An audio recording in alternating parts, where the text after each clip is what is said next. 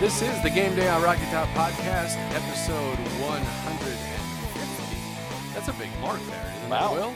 That's I'm honored to. Uh, I mean, I've, I've been on most of them, but I'm I'm honored to. Uh, apologies to Brad for being on episode 149. I'm I'm happy to be on episode 150 here. yeah. d does anybody know what the special gift is for uh, 150? Yeah, it's. I don't know. It's it's probably like a, a piece of candy or something Yeah. something like that. It, it might Yeah. be a sack of potatoes.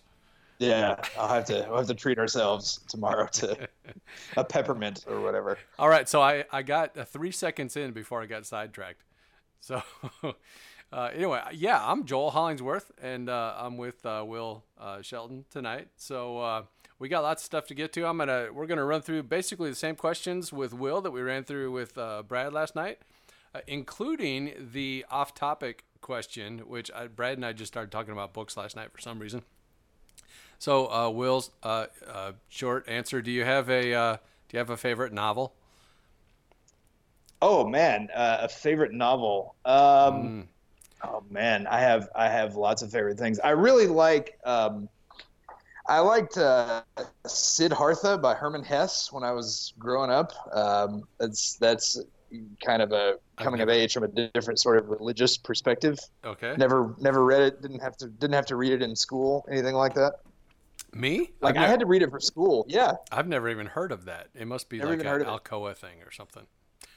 maybe we we are. Uh, Alcoa was an A plus uh, school system in the state of Tennessee when I was there. Uh, Yeah, we- my I don't I don't remember if it was like freshman year or it was a high school year uh, that it was required reading, but it's like a Herman Hesse. It's like a, a, a Near Eastern sort of coming of age uh, Oh. thing. Is one of the first things I read from a like a non white Christian perspective, but also still very spiritual about this guy that's sort of looking for meaning in all kinds of different ways. Um, and uh, that uh, was a helpful book to me when I was someone who was also looking for meaning um, outside of the sort of normal judo Christian sort of uh, answers that are given there. So uh, I, I really like.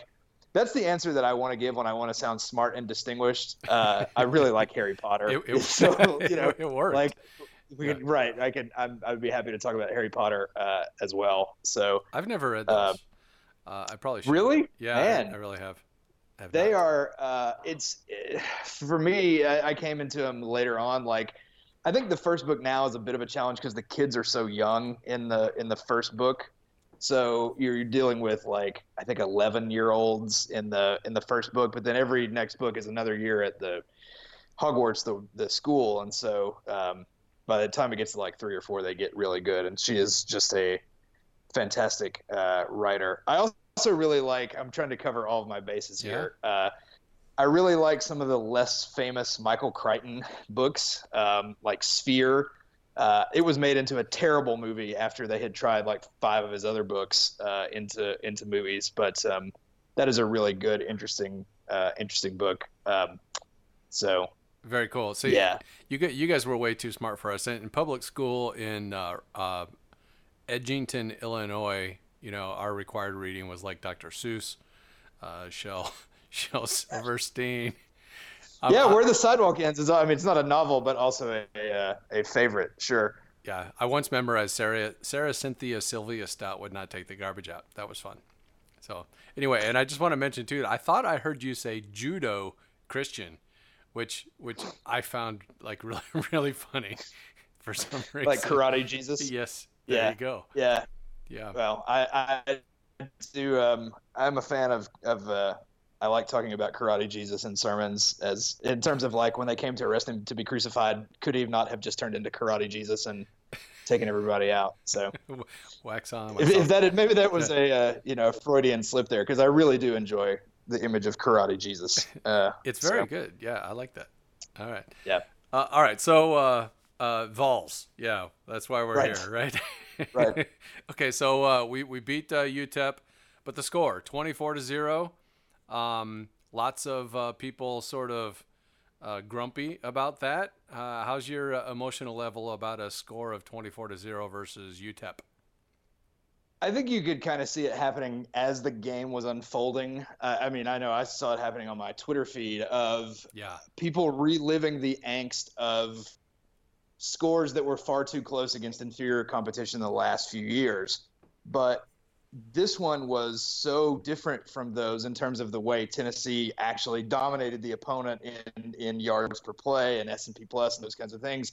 So, uh, you know, we, we've covered the offense both as it happened, and I know you wrote about this, that when you fumble at the one yard line and when you have a, a chop block callback, another touchdown, and when your coaching staff, like, it wasn't that they, they, they didn't seem disinterested in doing anything the way that Butch Jones and those guys often did when they were playing the North Texases of the world. But they certainly didn't seem, they seemed very confident that Tennessee was going to win the game, as they should have been. Yeah and so you know they they were efficient without trying to be overly explosive. I'm not sure they thought they were going to score a touchdown on that little toss to Ty Chandler there, even though it was the I think the first play of the second half, right? But um, so I, I think they coached that exactly the way they wanted to, plus or minus a fumble at the one yard line. So uh, offensively, you know Tennessee Tennessee went up like 17 spots in S&P Plus this week, and UTEP is literally the worst team in college football in that metric. So you really have to handle them well to to make that big of a jump when the the you know that system expects you to really dominate them. Yeah. I think the other thing too is the defense dominated in a non-exciting way, which is to say it reminded me of some high school games that I've seen where the other team is just so much better that every drive is a punt. And like that's not exciting. There's no interceptions, there's no goal line stands or turnovers or anything like that. But I mean, it was just a, a complete boring. It, it was as dominating as you can be defensively while also doing that in the most boring way possible. So, yeah, like it wasn't memorable. You're not gonna at the end of the year say, "Oh, remember this big play" or whatever. But still, I mean, incredibly impressive. Not that they shut him out, but just that they made them punt on every single drive. Um, yeah. That's really good and, and impressive. So yeah, I think it was.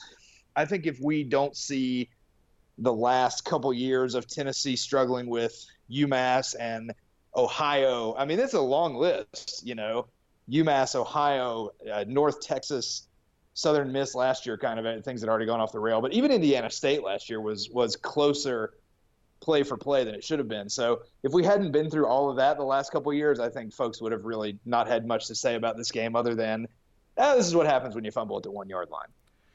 Yeah, there's something to be said about uh, boring, forgettable wins too. Uh, I remember watching uh, a few weeks ago. John Pennington had uh, a bunch of '98 players on, and uh, they couldn't remember. That they had. I think it was Jeff Hall. He said, "You know, somebody said something about our win over who was it UAB that year, and he said we yes, didn't play yeah. we didn't play UAB, and uh, Will Overstreet said that he didn't remember the game either. So you know, you know, it's the, twenty yeah, years that later. Was but... the, well, no, that was that day was the day that um, Ohio State lost to Michigan State, and so uh, like I, I was in the in the stadium at Tennessee's game. This is back back when the only way you could follow other games is if you had a radio or maybe like five people in the stadium brought one of those portable, you know, handheld TV sort of yeah. contraptions. Uh, you know, if, if, you're under the age of 20, you probably have no idea what I'm talking about. But anyway, like people, I think we beat UAB like 37 to 13 or something like that. But all anyone was interested in was watching Ohio State struggle and then ultimately watching them lose that game, which meant Tennessee was number two going into the day, which then Tennessee went to number one, and then of course played Arkansas the next week but yeah, I mean, I remember being in the stadium that day, and it was one of those games where once you got up two touchdowns on UAB, you knew you were going to win, and then that slow trickling. Is Ohio State really going to go down to, to Nick Saban's Michigan State team? Um, and finally, when it happened, seeing pockets of the stadium, I used to love this. It doesn't happen as much anymore. Pockets of the stadium where people have radios or TVs celebrate when there was an interception, I think, late in that game uh, that, so, like I say, the things I remember most about that day are not what Tennessee did against UAB. It's that emotion of, oh my gosh, we're going to be number one tomorrow. Uh, so I can I can forgive Jeff Hall and uh, and and Overstreet and those guys for forgetting. Yeah. It was UAB and I think Houston was the other. Uh, I think we beat Houston forty-two to seven Um, so yeah, th- those are those are not the games anyone thinks of when they think of 1998. It's all right. I, I guess it's fair to say that Hall and Overstreet probably weren't, didn't have uh, Ohio State, Michigan State, or whoever it was on uh, on their little uh, TV things down on the side. But they could have had the uh, the Bobby Denton update. You know that that was the great. Uh, you know how most of the stadium found out back then when you don't have yeah. Twitter or anything else is waiting for the PA announcer to to announce it over the thing. Yeah. This happened. Um, it was a couple years ago. I, I think I wrote about this two years ago when we needed LSU to beat Florida to win the East, and we were playing Missouri. Uh, the fact that now not everyone's phone, the Wi-Fi in the stadium is terrible, and not everyone's phone was refreshing at the same time, and so I know that game ended with LSU getting shut back, shut down twice at the one yard line. Um, but before there was a play before that that LSU like hit a big pass or something where they Yeah. got down to you know the five yard line or something.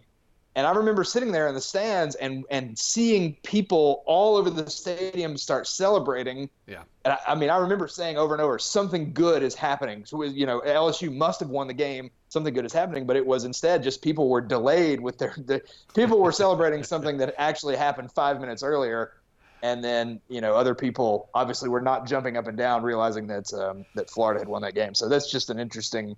That's how things have changed inside Neyland Stadium when you're trying to pay attention to other games that have a huge impact on Tennessee. Uh, it it is it has changed, and the fact that we can't all simul we all needed a radio. You know, no no one had a radio. That's what we needed in that moment was a radio. But but uh, technology was not our friend that day. Yeah. There, there are no more radios. Everybody streams over the phone, and you know, everybody, like you said, different time shift. So, anyway, uh, I had asked Brad another question about UTEP, but we're done with UTEP, right? We don't care about UTEP Right. anymore. Yeah. Yeah, yeah, not going to matter. All right. So, uh, Florida.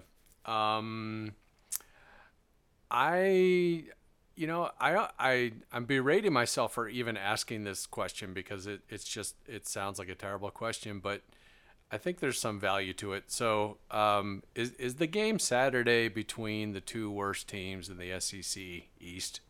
And, and if so, how, how depressing is that? Uh, maybe. Uh, I think I think this division is close enough that at the end of the year you're going to have like three, two and six teams or, or something like that. I don't I don't think there's going to be. Uh, honestly, unless it's unless it's us, uh, unless it's Tennessee, I don't think you're going to have, you know, a couple of oh or a couple of one and sevens and then some separation. I think you'll probably have a handful of teams that are two and six or three and five or something like that. But in terms of again, in terms of S and P plus right now, it, these are the two worst teams in the division. Uh, I know Tennessee was the worst team in the division last year, and you could probably argue that Florida was the second worst team. I mean, maybe Vanderbilt, but not at the end of the year. Yeah. Um, so, so yeah, and I think the others.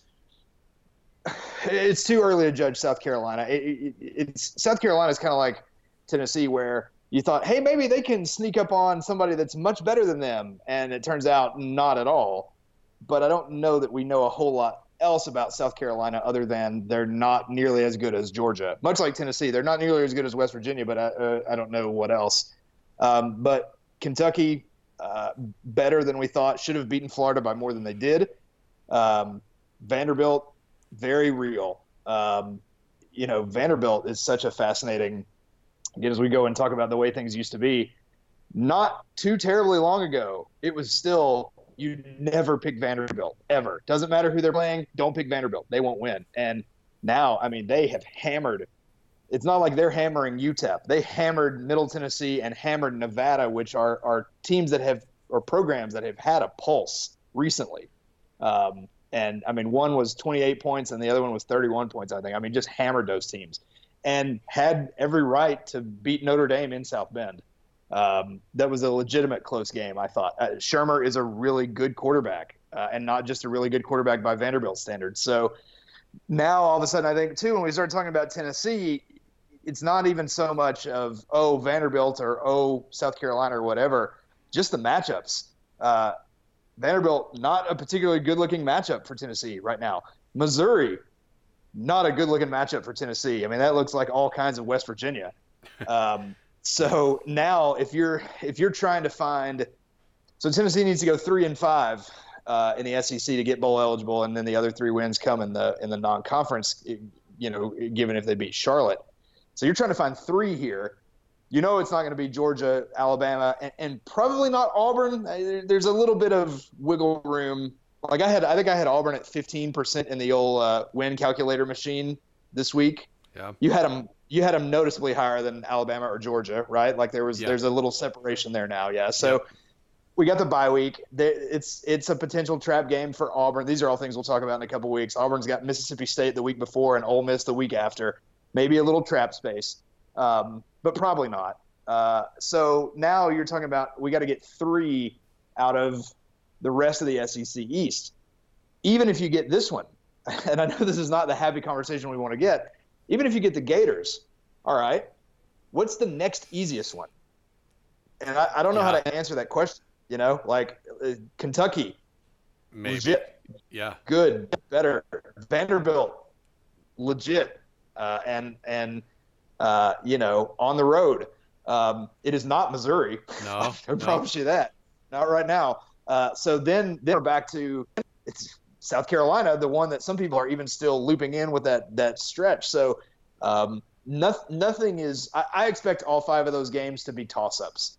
So there's nothing that can happen in Tennessee Saturday that can guarantee an outcome in terms of bowl eligibility to me. Win or lose against Florida, you're going to have four more of these toss ups. And if you win, you're going to still need to win two of them. And if you lose, you're going to need to win three of them, which obviously is, is a greater challenge. So, yeah, it's, are these the two worst teams in the SEC East?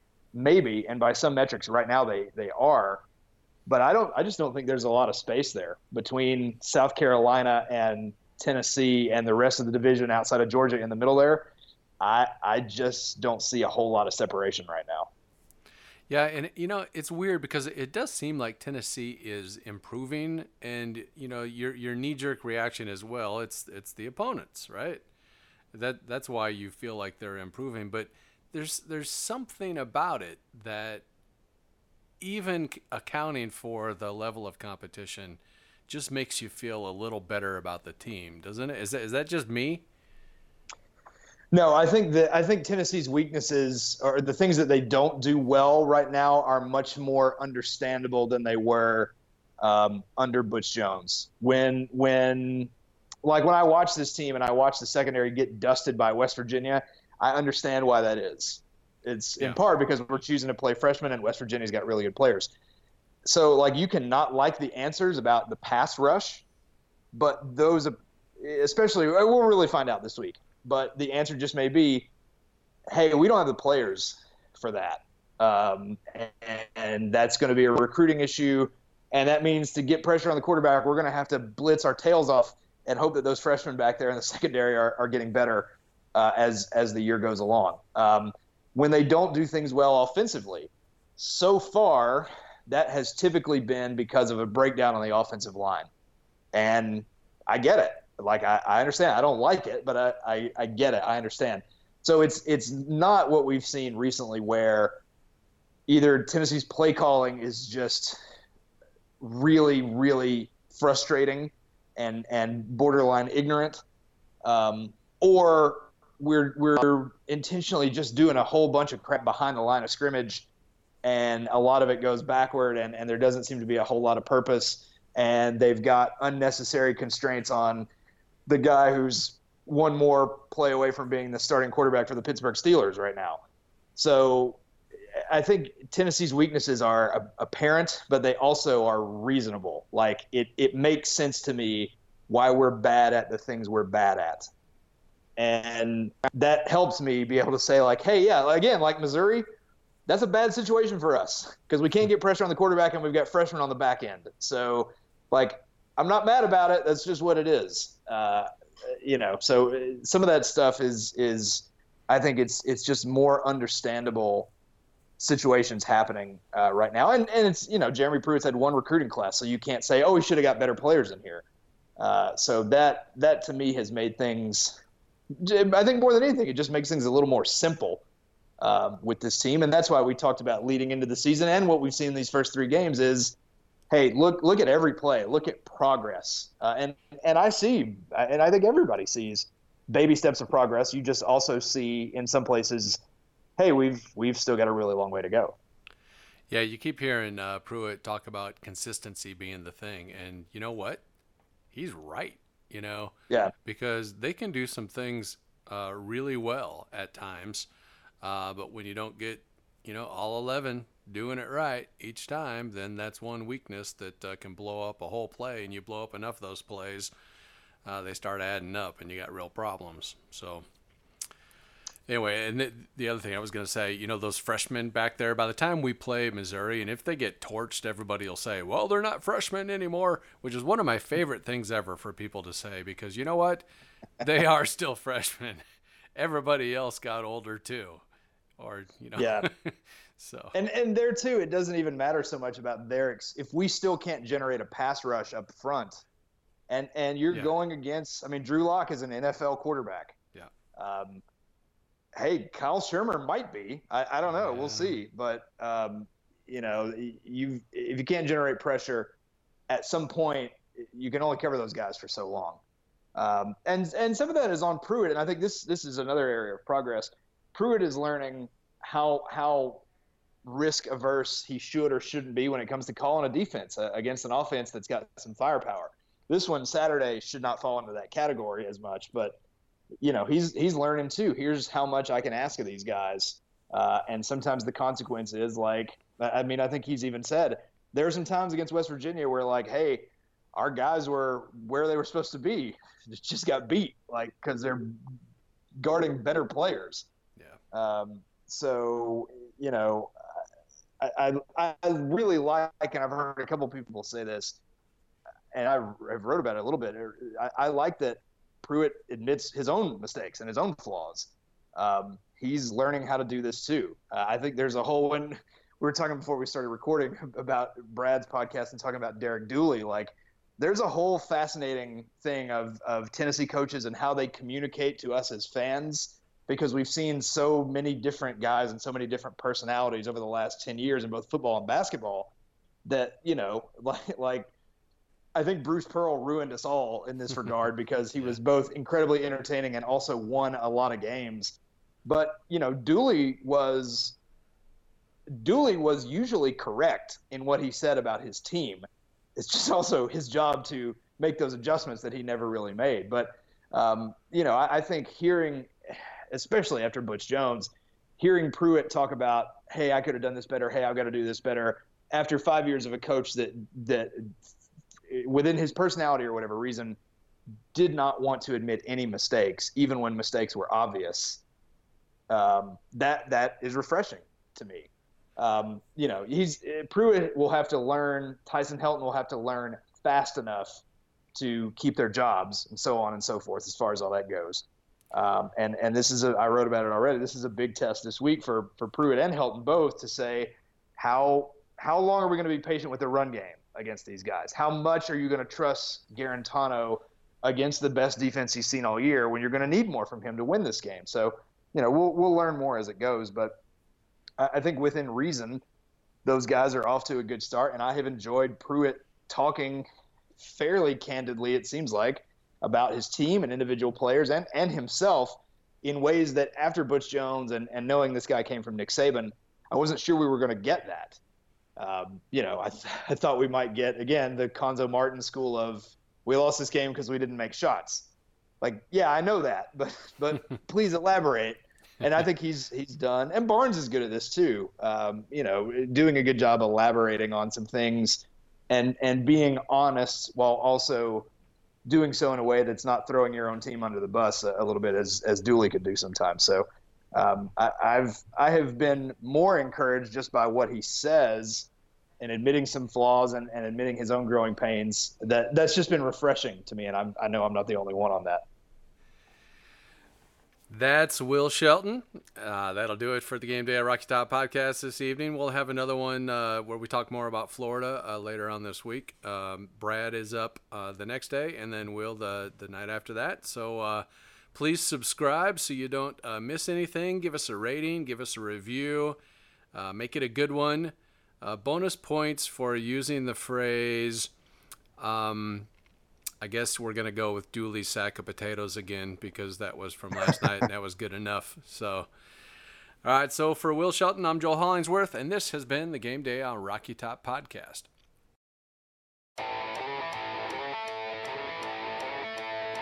S I D D H A R T H A Herman Hess. So is that uh, is I- that Indian? Yeah, I feel like I should like that's a shout out to I think my freshman English teacher because we did a lot of Shakespeare then, but that was also a um, it was a required reading um, in, in high school, and so shout out to either Miss Scruggs freshman year or Dr. Clark sophomore year uh, for uh, for putting that in front of me. So So Will, are you saying that uh, uh, Derek Dooley's like the doctor who says, "Hey, you have cancer. Good luck." I have I just have this image, uh, not the image. I have the audio of Dooley. We may have even talked about this before.